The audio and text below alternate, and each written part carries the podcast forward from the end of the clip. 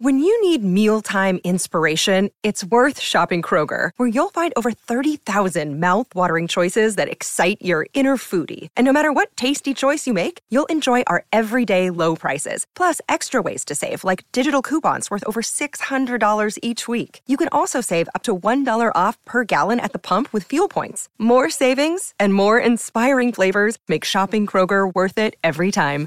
Kroger, fresh for everyone. Fuel restrictions apply.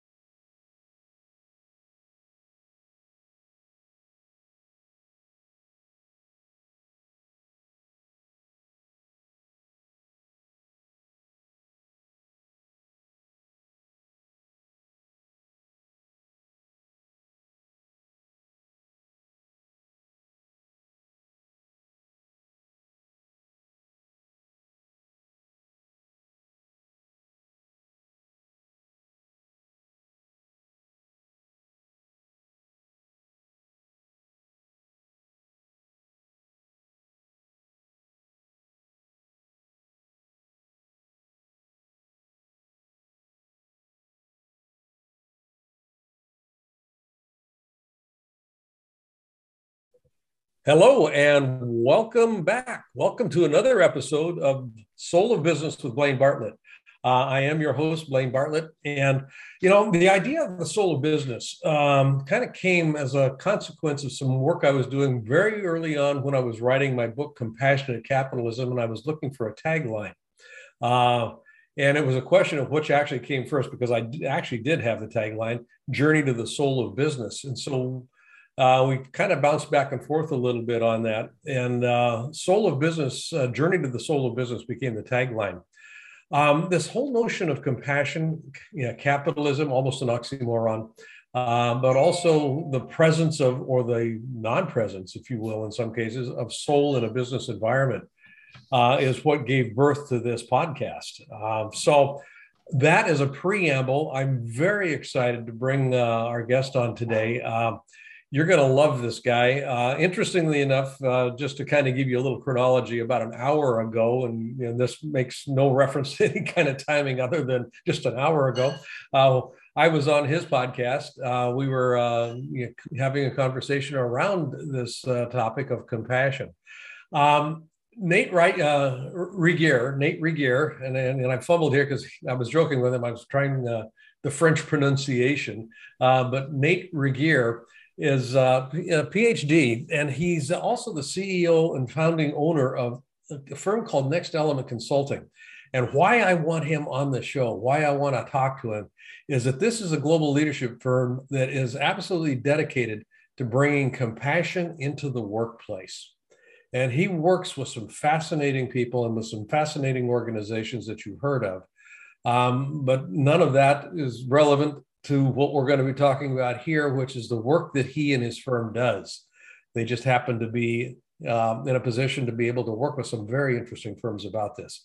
He's got a very strong business background and uh, forming yeah he's a recovering practicing psychologist so we'll just kind of bring that into the place. And he also works uh, in the you know, social emotional intelligence and i want to and i want to spend some time looking at the just that amalgam that mix that mashup of social intelligence and emotional intelligence because there's a whole emerging field where those two things are actually conspiring to come together. Mm-hmm. so nate welcome to the show Blaine, what a pleasure to be here. I just I love your work. I love the um, the inspiration it provides, and I'm really looking forward to this conversation. Well, thank you, and thank you for agreeing to be on the show. And uh, and honestly, I just want to, yeah, you know, just a real quick aside, say thank you for the uh, the the hosting of me on your uh, your show. Uh, I, you're, you're a wonderful interviewer, and I got a hunch you're going to be an incredibly uh, wonderful and in, uh, in, in enlightening uh, interviewee. So, well, I hope it's not like when people clap after the introduction because that's kind of intimidating. I, I mean, if they clap at the end, that's fine, but it's like, hey, Norm. Oh, yeah, yeah this whole idea of compassion in the workplace. Um, how did this? I'm just going to start with uh, the beginning in mind here. How did this become an interest for you? Oh, yeah, it's uh the the timing of our conversation is is really relevant for me. I was I was asked by my alma mater, Bethel College. It's a private liberal arts college here in my town to come speak at their convocation, which is a student uh, gathering twice a week. And um, so i've been reflecting a lot on my journey and and you know students want to hear about alumni and what they're doing and everything. But i, I i've been reflecting on why compassion matters to me and why i care about it so much. And i think it, it started i was the son of missionary parents growing up in africa in the 1970s and 80s and in those days there was a lot of strife in Africa, and particularly in the 80s in Southern Africa. I was in Botswana for high school. This was when Nelson Mandela was still in prison and when apartheid was the regime there. So I'm no stranger to conflict, and but but yet growing up in a family with a Mennonite background, for those that know about Mennonites, more of a pacifist, nonviolence kind of peace-loving people, but being in parts of the world where there's so much so much strife and conflict, and so compassion really has been kind of the the discovery i've made along the way about how do we reconcile these things? How do we find a different way? And a lot like the work that you do is is how do we find a different way to approach the things we do that is generative and um, uplifting? You know you asked me a question and i'm going to turn the tables here. Um, how do you define compassion? Because you know we're, we're oh. using that word, but I think yeah. it's going to be useful yeah, to yeah. actually land it. What what do we mean by that? Well, I uh, I don't know if it's my personality or the fact that I'm in the business of training and educating, but to me, definitions matter, and particularly operational definitions, because I think one thing you and I have in common is is we care about the practice of these things, not just the theory of it or the theology of it, but the actual practice. So for us, Compassion is the practice of demonstrating that people are valuable, capable, and responsible in every interaction. And so, real quick, it's there's three parts. It's the practice of demonstrating. This is a real life thing that we show through our behaviors, our attitudes, our beliefs about people. What is it that we demonstrate? Well, we demonstrate the truth, the reality that human beings are valuable, capable, and responsible not just inherently valuable. I think that's something we focus on a lot in, in some of the inclusion work. Everybody's valuable. It's like they are, but we're also agentic beings. We are problem solvers. We are creative entities. That's create that's capability. And then responsibility means we live in communities. We are connected to each other. And so we are ultimately accountable for our behaviors. And so then the last part of the definition says when well every time every interaction um, uh, Doug Conant said the action is in the interaction, and I'm a, a firm believer in that. So our definition involves practice of demonstrating humans are valuable, capable, and responsible in every interaction. The practice of demonstration, I, I, I love that distinction uh, because that was actually, and we talked about this as, as well, but the idea of compassion being a behavioral analog to or informing the behavior of conscious yep. conscious capitalism. Um, the journey to the soul of business. I mean, and, and I'm going to bring back compassion into this as well as mm-hmm. we start uh, kind of opening some doors here. But you know, listeners uh, to the podcast are familiar with this this question. Um, when you hear the term "the soul of business," what does that evoke for you? And let's kind of see where you know what rabbit holes get opened up here. Ah, well, I guess you know, soul has religious connotations for me because of my upbringing. Um, although for me, soul is more about something bigger than myself that i'm that I may be part of or connected to. Um, it's also i think of soul as something that has life and energy so probably what i would say is when i think of the soul of business particularly for our business next element the soul of business is the energy of it. The what what is it about our company that's bigger than ourselves beyond who we are as individuals that will last and have that will connect to, to things beyond us today and tomorrow? Um, but it's also just the sense the feeling of it. And um, you know people that have worked for next element several have said you know, this is both the most difficult and the most rewarding job I've ever had. And they talk about the soul of Next Element, what it is. Um, the practice of these things is not easy. Um, and so, so I think there's that connection to that energy that's bigger than who we are, and also is the reason we get up every day. How does that soul get expressed in Next Element?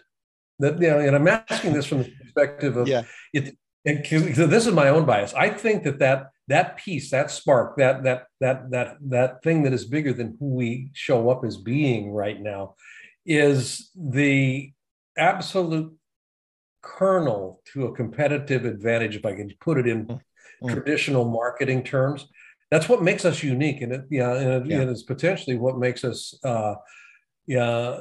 In, in, in my language here, um, something that I can't not have access to. Mm-hmm. Okay, so kind of yeah. how does it how does it get expressed for you? My, um, I'll tell you a story about uh, a, a naive, immature expression of it because I think I think discovering and experiencing the soul of our business is kind of like spiritual formation my mom is uh, my mother is um, is educated in this and she does spiritual formation and works with people around this not so much religious but really how do we come to become mature in this? And one of the earliest stories in 2009 our company was three or four months old and we went to a trade show and we were young naive full of energy we were going to take on the world and we had a booth at this trade show and we did all kinds of different things. But what we noticed is our booth was always full of people it just attracted people. And we thought, oh, this is great. We're going to get so much business. This is awesome. And as we were driving home from Houston, we realized we really don't have any leads. Uh, we don't really sign any business, but man, we have lots of new friends. And everybody wanted to be around the booth. So we, we asked ourselves, what is this?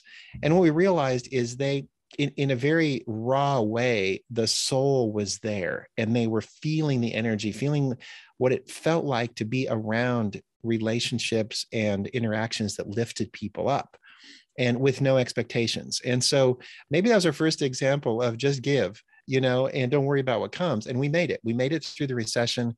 Now we've gotten a lot more intentional.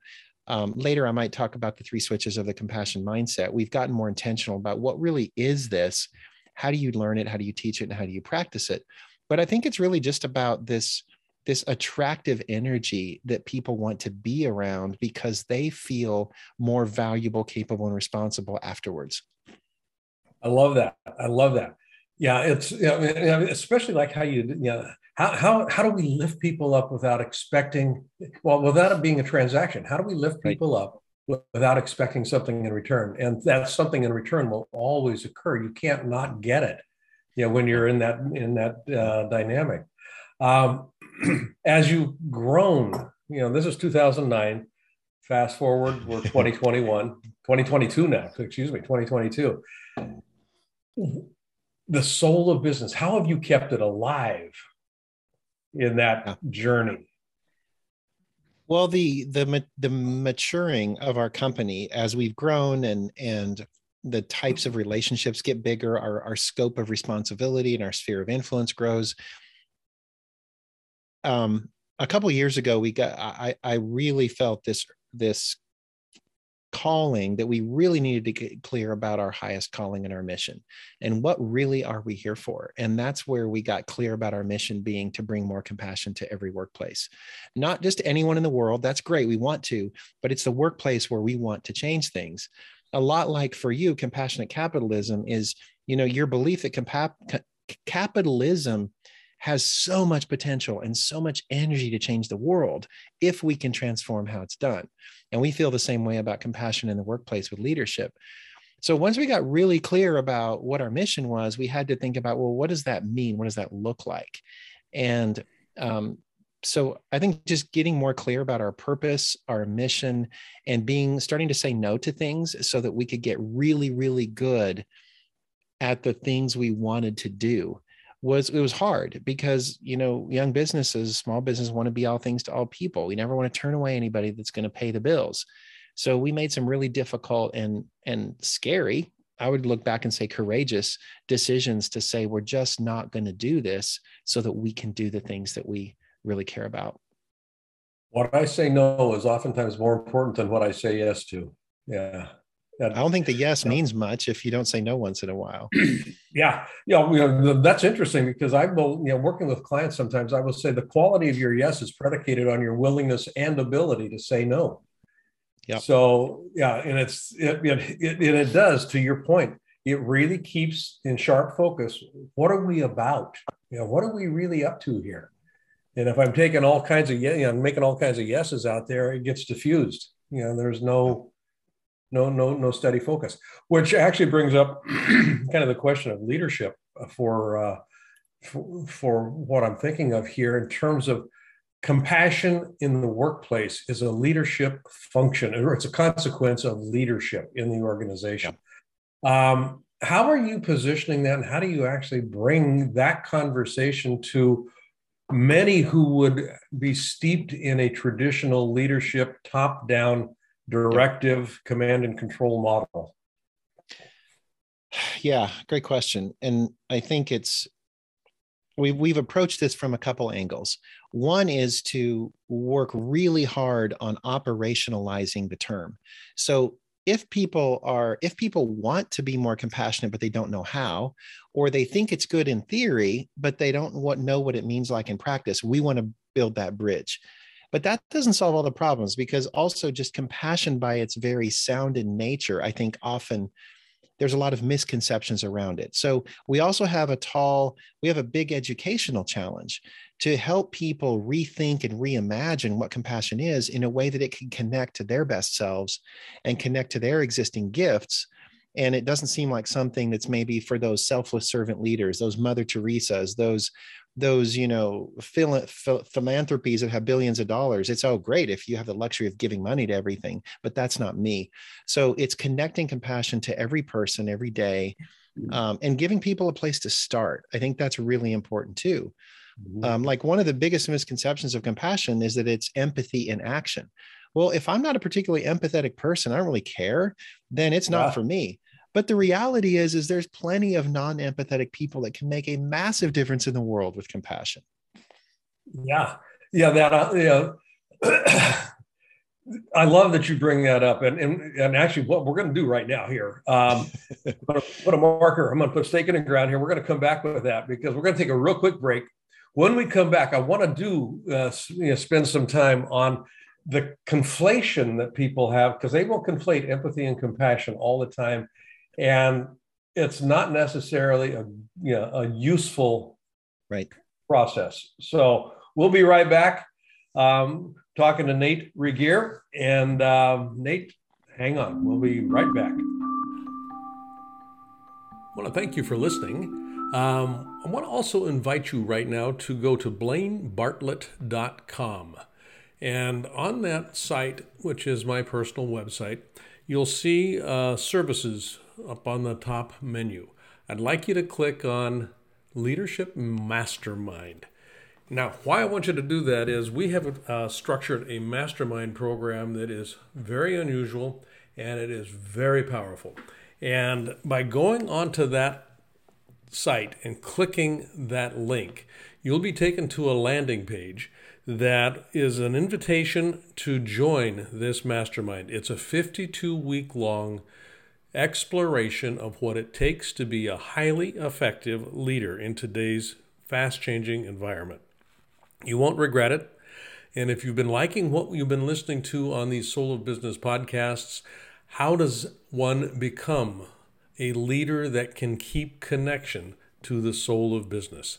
That's what we look at. That's what we're about in this mastermind program. So, again, go to blainebartlett.com and click on the services link.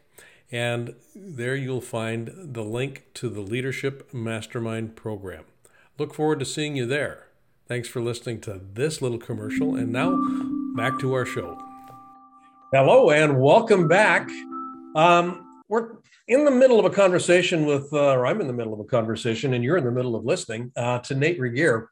Um, before we took the, ba- uh, the, the break, you know, Nate had mentioned something about empathy and compassion, and oftentimes how they get conflated. Uh, you know, I've got a biased point of view on that uh, that I want to, you know, kind of espouse here in a, in a moment. but yeah, what's what's the upside and the downside of that conflation? You know, where they Yeah, kind of yeah. mesh together. Here's the rub. Here's the rub. So, compassion without accountability gets you nowhere. You can't nicey nice your way through difficult conversations, through big conflicts. I'm a I'm a recovering psychologist. I've spent many years working with victims of domestic violence, very intractable interpersonal situations, and I have yet to meet a victim who has loved their abuser into changing. So niceness without accountability gets you nowhere, and particularly in business. But the opposite is also true. Accountability without compassion gets you alienated. How many leaders that just bring the hammer down all the time think that they got to show everybody who's boss and use fear and intimidation to get what they want? It don't fly anymore. Or like one of my mentors used to say, that dog don't hunt anymore Yeah. in today's economy. People are going to leave. So the opposites are both true, but they're untenable. And so compassionate accountability is is really recognizing that compassion has a tough side. It does adhere to boundaries. It does lift up the highest ideals and make tough decisions and um, do hard work.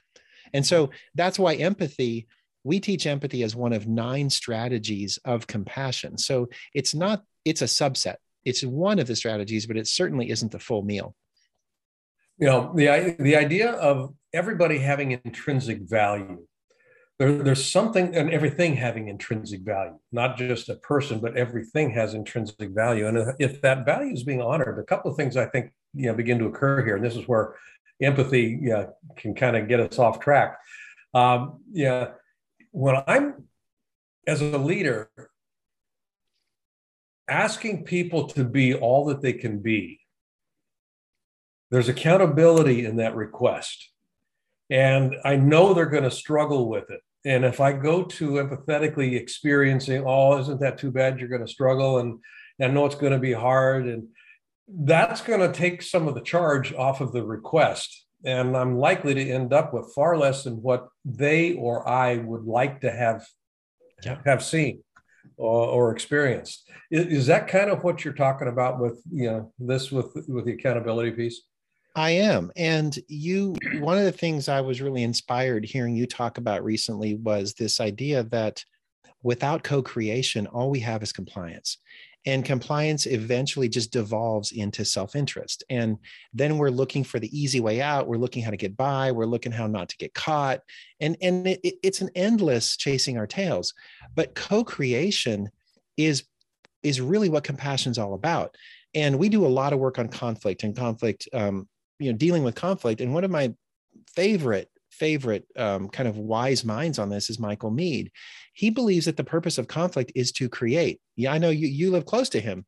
Um, the purpose of conflict is to create. So compassion is a co-creative process where we use that energy to to make something amazing. And that's impossible without being in it together. And so leadership that co-creates people give more discretionary energy they tap into more creativity they own they want to be part of that. And so then we're not pushing we're walking alongside to to to heights that we hadn't known before. Yeah. Well, the whole idea, I mean, just the epistemology of the word compassion with passion. yeah. And, yeah yeah. and you know, you know the, the you know, the, the Greek word Pascho, you know, and I've talked uh, about this before, is, you know, there's there's an element of suffering that's involved in it. Yeah. But more than that, know, and, th- and this is where soul starts to come back in, not from a religious perspective either. It's it has to do with what's that what's that life that wants to emerge and mm. giving yeah and when it begins to move there's passion in that movement there's yeah. passion so co-creating yeah. compassionately yeah. creating is you know we're, we're tapping into a, a force that is creative in some fundamentally profound ways and and I and I love the idea that you know that uh, uh, you, you mentioned here that conflict is the catalyst for creativity. I mean, mm-hmm. if, if you approach yeah. it effectively, you know, yeah. it's kind of my, my, my butchering of the way that you put that, but it is conflict. I, I don't know any organization or any relationship that is healthy where conflict is not present. Oh yeah. And you, you know, you I gotta I, have every major religion, every spiritual um, discipline acknowledges the inherent tension that comes from diversity. And everyone acknowledges the beautiful, wonderful purpose of diversity that that we need it, we want it. It's part of it's part of creation but it causes conflict. And so then then all of these disciplines include how do we be with that conflict? How do we be with that tension and let it transform us let it change us let us do what it needs to do with us instead of trying to make it go away or trying to squash it or trying to eliminate it? And so you know there's so many good disciplines out there meditation compassion a lot of things but it's really all about how to be in that tension while the creative process is happening which yeah, actually brings us up to the three switches of the compassionate mindset. Mm. Um, how do you be in the midst of that? Yeah. and still okay and still hold on to your head well these three switches really are um, i'm glad you brought it up because it's a discovery it's our most recent discovery and it, it came long after i wrote my book conflict without casualties. We we we asked ourselves what is it that facilitates thriving or gets in the way of thriving? And we reviewed all kinds of our research and our experience on working with people in these tough places and we realized that it all comes down to mindset and it all comes down to whether their mindset switches are turned on or off and we identified three. And those are the three identified with this our definition value capability and responsibility. And the reason we use the metaphor of switches is just because about energy. Does energy flow or not? And when the switches are on the potentially dangerous energy of electricity is stewarded in these amazing ways to create light and heat and warmth and and TV and the Olympics and everything else. But when the switches are off, energy is blocked and things can happen bad. So we've identified these three switches and what it looks like when they're on. What is the fundamental attitude that you have towards yourself and others? And then what are the behaviors that tap you into that soul and, and tie you into that energy so that it can flow through you and flow with you into those relationships? So, what are the three switches? All right. So the switch of value is based on the assumption that human beings are inherently valuable because we exist and we're connected to everything else. When the switch is on, we treat people that way. When the switch is off, we put conditions on value, whatever that means. The way we look, where we come from, how long we've been in the organization, the color of our skin, whatever that is, there's all these things that now become conditional. Um, and so the the way we keep the switch on is to affirm our experience. You talk about compassion is something you have to feel. You feel your connection to people. So we teach people how to do that how to experience that connection and validate that human experience. Separate from behavior. We can talk about behavior but regardless you're valuable uh, the switch of capability uh, accepts the fundamental truth that all human beings are capable of being part of the solution and contributing and co-creating under the right conditions. So when the switch is on, we are constantly looking for those conditions where people can thrive, people can contribute, people can learn and grow, and our failures and our mistakes are things we learn from. When the switch is off, we we see barriers as signs that we shouldn't keep trying. We we say, you know, I was never cut out for that, or we shouldn't include her in the meeting because she never talks anyways. And we do all of these things that in, that reduce people's capability. And one of the worst things leaders do is they rescue. They come in giving people solutions instead of walking alongside people to co-discover, and then they create dependence to boost their egos instead of creating capability. The third switch is responsibility, and the fundamental belief is no matter what happened before, I am 100% responsible for what I do next. And that is when you accept that, it's a pretty amazing thing, but it's also very freeing. And so when the switch is off, we point fingers. We try to isolate responsibility. Who did that? Why is the kitchen dirty? Oh, it's always me. You know, my bad. Um, if it wasn't for so and so. But when the switch is on, we always ask, What do I want? And in your words, as a leader, how do I create movement towards that in the most um, uplifting way? I love that. And what I love particularly is that you've taken a real complex issue, and this is how I know you understand it. You've made it simple. you've made. I love. I love the metaphor of the switches too. It's either you know yeah. on or off. Uh, you know, I got to show you something, and I'm sorry for the people that are listening to this on audio only, but well, uh, they can go to the YouTube the... channel and see it. oh, look at that! This is the first that. three. So this is the original. When we came up with this, I ran to the hardware store and bought this and built this thing, and I play with it all the time.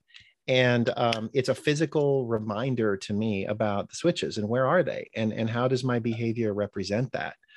Um, and so, oh, yeah, great. That's great. So, for those of you that couldn't see it, do go to my YouTube channel and you will see it. It's basically a mock up of, uh, of uh, three light fixtures, uh, switches uh, that have on and off toggles. And we don't have the electricity label. connected, so you can you can you can do simulations without hurting yourself. without hurting yourself, great.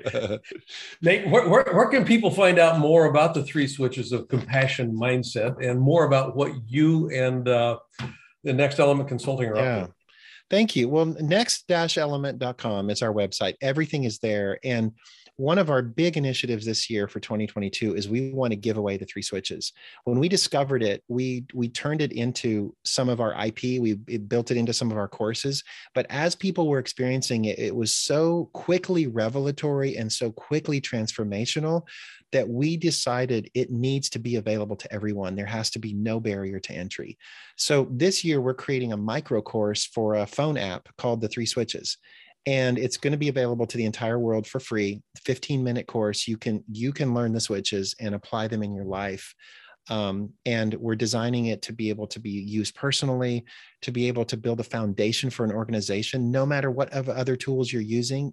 You don't no strings attached. Um, and you'll be able to learn about that when it's available on our website. It should be within a month or so. Awesome. I love that. And it's nextelementconsulting.com. Next-element.com. Next-element.com. Okay, perfect. Folks, we've been uh, talking to Nate Regier, uh, who is the uh, founding co-owner and CEO of uh, Next Element. Uh, check them out. Absolutely. Um, I've had the privilege of uh, kind of looking under the hood a little bit on this three switches. I, I, I got a preliminary email the other day uh, that kind of opened the door a little bit, and I'm very intrigued. I love the simplicity again. And if, if you want to you know, be part of or actually lead and run a compassionately capitalistic organization, pay some attention to this. Pay some attention. You know, those of you who's got a a busy monkey mind that is continuously wondering how, how, how. Yeah, here's here's a partial answer to how. So take him up on the offer. No, Nate, thank you very much. I've loved this conversation. Thank you. Oh, you are so welcome. What a joy to uh, to I we're doing one of our strategies, which right now, which is to partner to amplify the message and of compassion. And thank you for being part of that. Oh, thank you, thank you. You've been listening to the Soul of Business with Blaine Bartlett. Uh, I am, again, your host, Blaine Bartlett. And you can check out more about what we're up to at blainebartlett.com. You can also, um, you know, like I mentioned on my YouTube, uh, or mentioned my YouTube channel, yeah, all of these uh, podcasts, you're going to find them on the regular uh, audio channels, but you'll also see uh, the video on uh, the YouTube channel. So check out Blaine Bartlett on YouTube. And enjoy yourself. Grab a bowl of popcorn. We've got some pretty good stuff here. Folks, thank you very much, and we'll see you on the next episode. Take care.